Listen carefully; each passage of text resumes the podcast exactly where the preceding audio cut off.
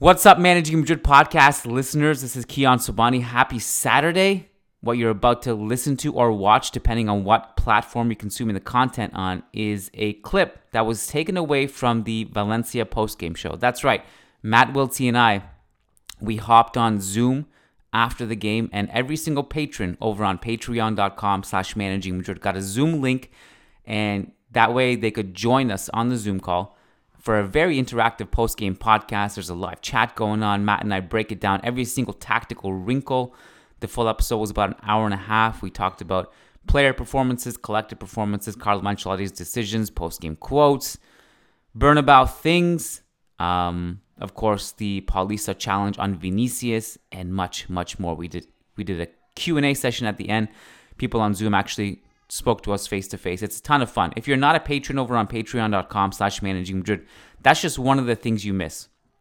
Um, the post-game shows on Zoom are, are really, really fun. So if you want access to that and also the Friday mailbag, which went up yesterday, where Lucas and I answered questions, again, patreon.com slash managing Madrid. Today's clip is about how Real Madrid have played non-defensive football and how they've controlled games and conceded less chances doing so. Also in here, stuff on Dani Ceballos and Eduardo Camavinga, how important they've been, and more. Enjoy it. Thank you, and we'll see you Sunday after the Mallorca game. Let's go. This is the second game in a row, Matt. We've conceded less chances than normal by not playing defensive football. And I think that is an important takeaway that... And because you mentioned Kroos playing at the six. Hey, man, if you play like this, Kroos can play at the six all season, as yeah. far as I'm concerned. Yeah. You're controlling the game. You, we had over seventy percent possession. Ceballos is doing that thing again where he's winning the ball all over the field. We have control. It's...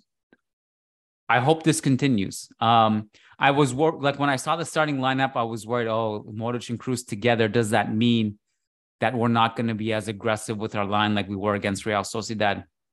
It was different personnel, but it was the same strategy. We we tried to control the game. And that, I think that matters. We could play defensive football and concede more chances than we did today. I wanted to get your thoughts on that.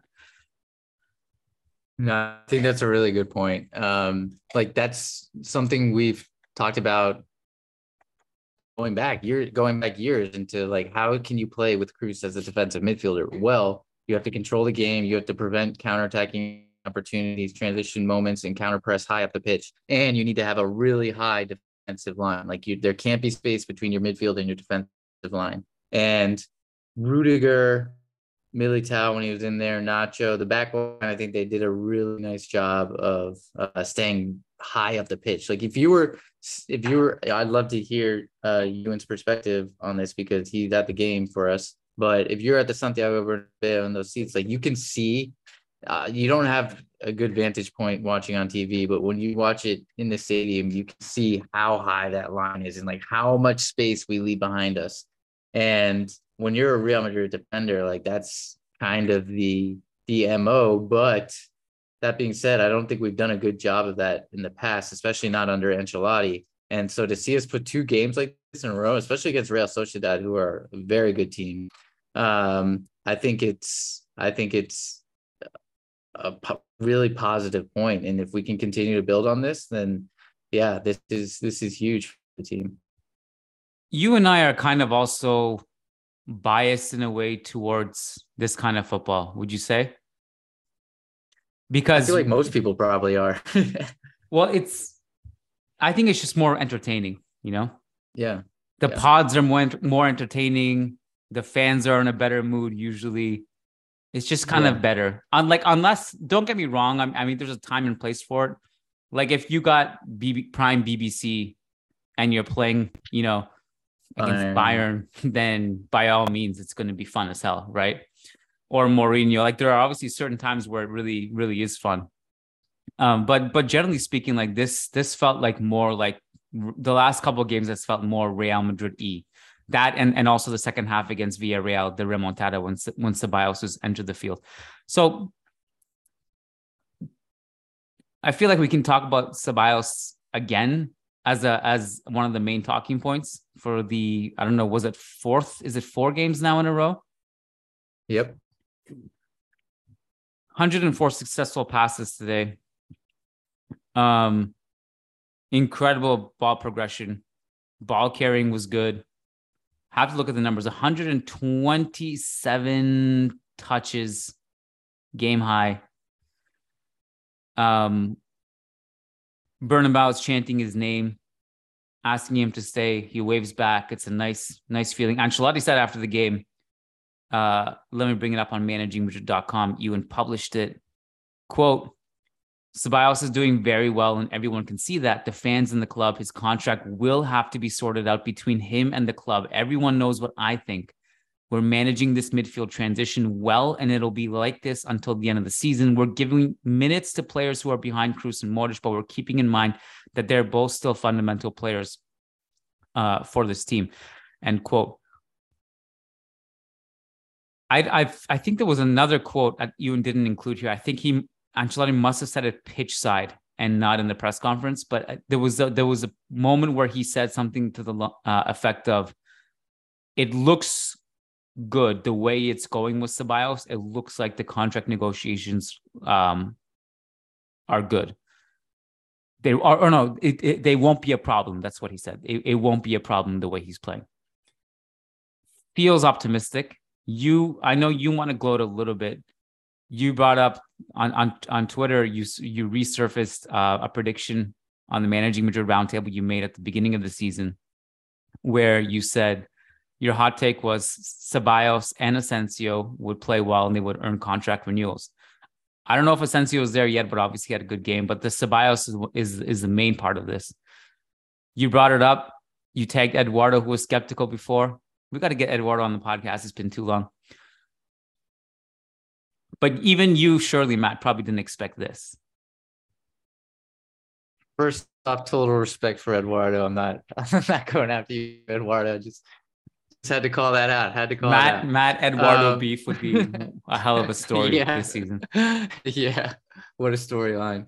Um, but honestly, honestly, Keon, like, given what he did last year in the Champions League, and even think about when he started last year. Like, think about the game against Osasuna away in Pamplona. He started that game. It was kind of in, in the middle of the Champions League run. He scored. He played incredible. I think he had an assist in that game too. Like. This this wasn't that hard for me to believe. The Asensio one, I agree, is a stretch. But Ceballos, if you told me Ceballos was playing like this halfway through the season, I wouldn't be that surprised. And you and I obviously watched him through the Arsenal stage and the ups and downs there. And I can tell every – I mean, most of the people on this listening to this podcast are patrons, so they know they probably listen to some of our Loan Tracker pods. Like eighty, I would say eighty percent of the time, Ceballos was really, really good. Um, Ceballos was really good. Ceballos was really good playing at Arsenal. Like he was, he, there was one dip in form when he got an injury. He had an ankle injury. He was out of the lineup. Arteta then said he was training like an animal.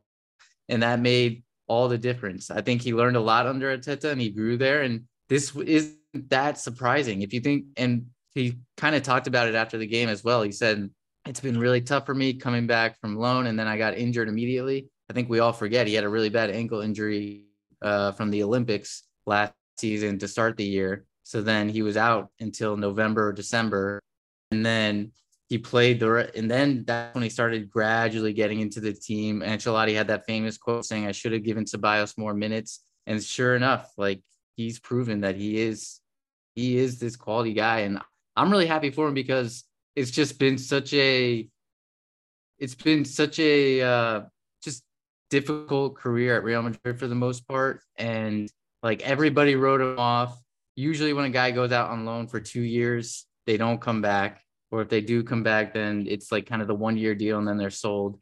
And I think, I think it's really going to work out for him. I hope it does. Like, it sounds like things are coming together. He's saying all the right things after the game saying, I want to stay at Real Madrid. I want to be here as long as guys like Toni Kroos and Luka Modric. I'm still learning from them. Like, he's saying all the right things after the match. Um, and so I think everyone's just kind of falling in love with Ceballos. Yeah, think about how unlikely it was for for all of this to happen for him. The fact that you mentioned the the two-year loan stint, the fact that he had so many players ahead of him, including the two greatest central midfielders in the history of the club still here, the fact that we had just signed Camavinga, the rise of Fede Valverde. It's a lot. It's a lot that has to go your way for you to break through in a team like this. And he's, you got to give him so much credit for, for doing this. It was amazing. I mean, I, I took note of the fact that he was the only midfielder that did not get subbed today. That's how much things have changed in the pecking order with him.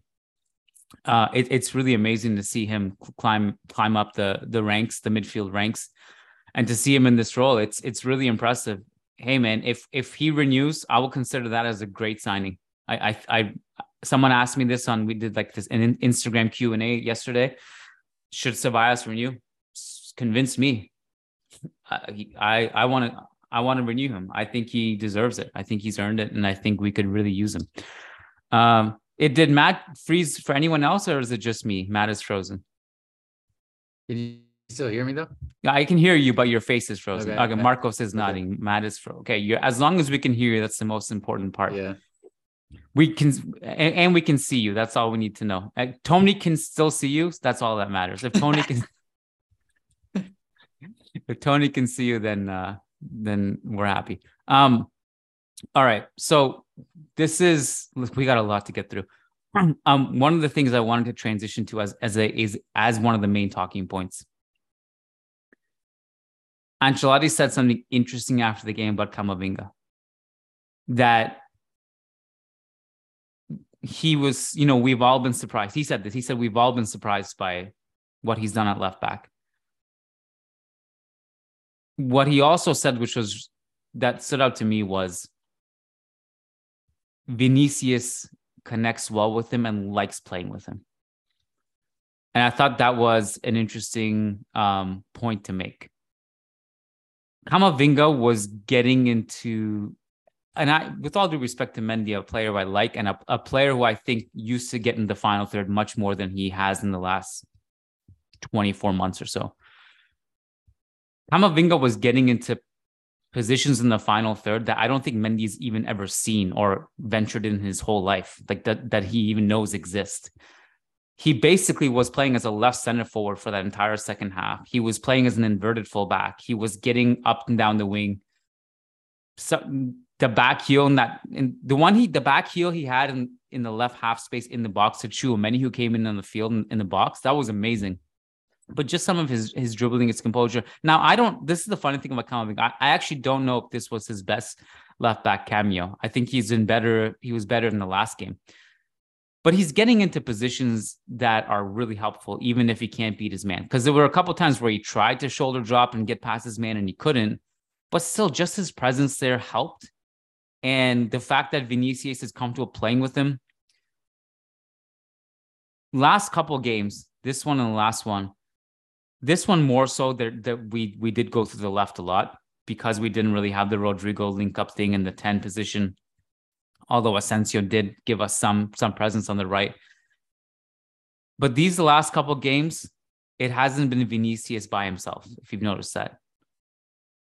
In part because we're bringing the line higher up the pitch, so he has more support and more space to work with in that sense. And also Valencia, even then, Um, we're also keeping a high line on a couple of occasions, like, for example, on Vinicius' goal, we were making runs in behind both Gaia and, um, remind me of the right back's name, uh, Fulquier. And they didn't really have an answer for that. But whether it was in transition or facing uh, a deeper defensive line, we had numbers, we had support for Vinicius, and Camavinga was definitely a part of that. Where are you on this? Because on one hand, I'm conflicted. Sheikh Atiri's not on the call, is he? No, he's not. He would. I would. I expected him to be first in line tonight because of Camavinga got left back. Um, on one hand, I'm really happy he's doing well at left back. On the other hand, I'm kind of worried that he's just never going to play another position again. Where are you on this? Honestly, Keon, he's made us kind of not necessarily eat our words, but he's playing way better than I expected him ever to play at left back. Like, I just thought this was an experiment. We'll we'll do it a couple times and we'll get through it. Like, he'll maybe get exposed positionally, but he's been way, way better than I expected. Like, uh, usually I'm not in favor of these types of position conversions. And I'm not saying, like, he should be the full-term, long-term left back. I'm still not there yet. But, man, does he provide a totally different dimension in that position, because not only does he have the comfort in central channels and the ability to play an underlap really well with Vinicius and just combine, but he has the technique and the ability to beat players off the dribble down the flank. And so I think what I love about him in that position is, like, he he can beat two or three guys off the dribble and move the team up the pitch. And, man, he's been really, really good there. Combining, he just creates overloads. He creates little triangles in the final third that we just play play through. He opens up space for Vinicius, takes defenders away. Um, like you said, like, he ventures into positions Ferland Mendy's never even known of. Um, so this has been probably one of the biggest surprises of the season, and I think I think this is what's going to end up happening. I think he's going to. He's going to be a midfielder. Like, I think that's going to be his long-term role. I think we'll probably see partner two and many in the center of midfield. And I wouldn't be surprised if we convert to a four two three one down the line. But I also wouldn't be surprised for the remainder of this season and in the future in general, if he just starts, like, if games start going in a certain way, or we want to be more attacking and we want to throw everything at it, we just move another midfielder in there, sub somebody on, and then move uh, move. Um, Camavinga to left back to just get a little bit more impetus in the final third and have him combine. Like, I think that's probably going to be something that happens a lot more. Yeah, I think that's one thing that strikes me about this is that he's not even playing kind of shy at that position. If you see most players, if they get reinvented to such a degree, they're not going to go too crazy. They're going to let the game come to them. They're going to be like, okay, let's let me just not mess this up. I'm just here to cover. It's an emergency situation. He just takes that role and he plays with swagger. He's really carried himself, like the body language, the way he carries himself. It, it looks like he's been playing that position his whole life. I don't know what this means, because you and I have warned everyone about the inevitable team that finally tests him. I thought Real Sociedad did test him a couple of times. No one really talks about it because it, I think it's a little bit taboo, because he's done so many good things. But both Elustondo and Kubo got the better of him twice in that Real Sociedad game. And in this game, he didn't get tested. Orloff almost scored in the early minutes too by making a run between Rudiger and Camavinga. And Camavinga kind of fell asleep, if you remember, right in the beginning. Right, yeah, at the beginning. And uh, and who were we playing before? Atletico, right? Atletico did not test him either. We're kind of waiting for the inevitable. Now, I don't, maybe we won't see it though, because by the time Barca, is Mendy going to be back for the Barca game? Uh, I don't think I don't he know. will. But by then, yeah, by, by then we might see Nacho, Carvajal on, on the wing backs. Back in April, wow, Rishi's saying back in April. So he's got, yeah. he's out for a while. Yeah, it was what it was, two months, wasn't it? Yeah. Yeah. What am I saying? I, I totally, yeah. I just, I remember even that day when it was announced two months, I was like, oh my God, his season is over. And now I'm talking about, is he going to be back next week? I'm losing my mind. Um, yeah. So yeah, I, I, I don't know if this twists Ancelotti's arm to go the other way, because I, because he was talking about um, before this game, I think not not in the pregame press conference, maybe it was before that, but he basically said when Nacho is coming back, it'll be Nacho and Carvajal again. Now, this gets even further complicated. Now, Militão is injured, so Car- Carvajal came in today. Nacho went to center back. The whole back line is a mess. So we, we might as well talk about that aspect of this right now. I was really, really sad to see Militão get injured, because not least because the wing back or the, the back line is getting decimated with injuries right now, but also because Militão has been really good. I wrote about him this week. His defensive reads, his step-up interventions, all fantastic. One of the things I've been really enjoying is his diagonal balls, which have been perfect to Vinicius. Ancelotti already ruled him out for the game on Sunday. Like, usually you don't see them get ruled out till the next day. We we do some tests. We wait to see what happens. After the game, he said Militão's situation is much worse than Benzema. He's going to be out for Sunday. I don't know what, what else happens after that. That's a big bummer. One thing that is good is that quietly, I think Rudiger's been pretty good the past few games. He's looked much better. So what was your assessment on Rudiger? And if he has to move to that right center back role, how confident are you?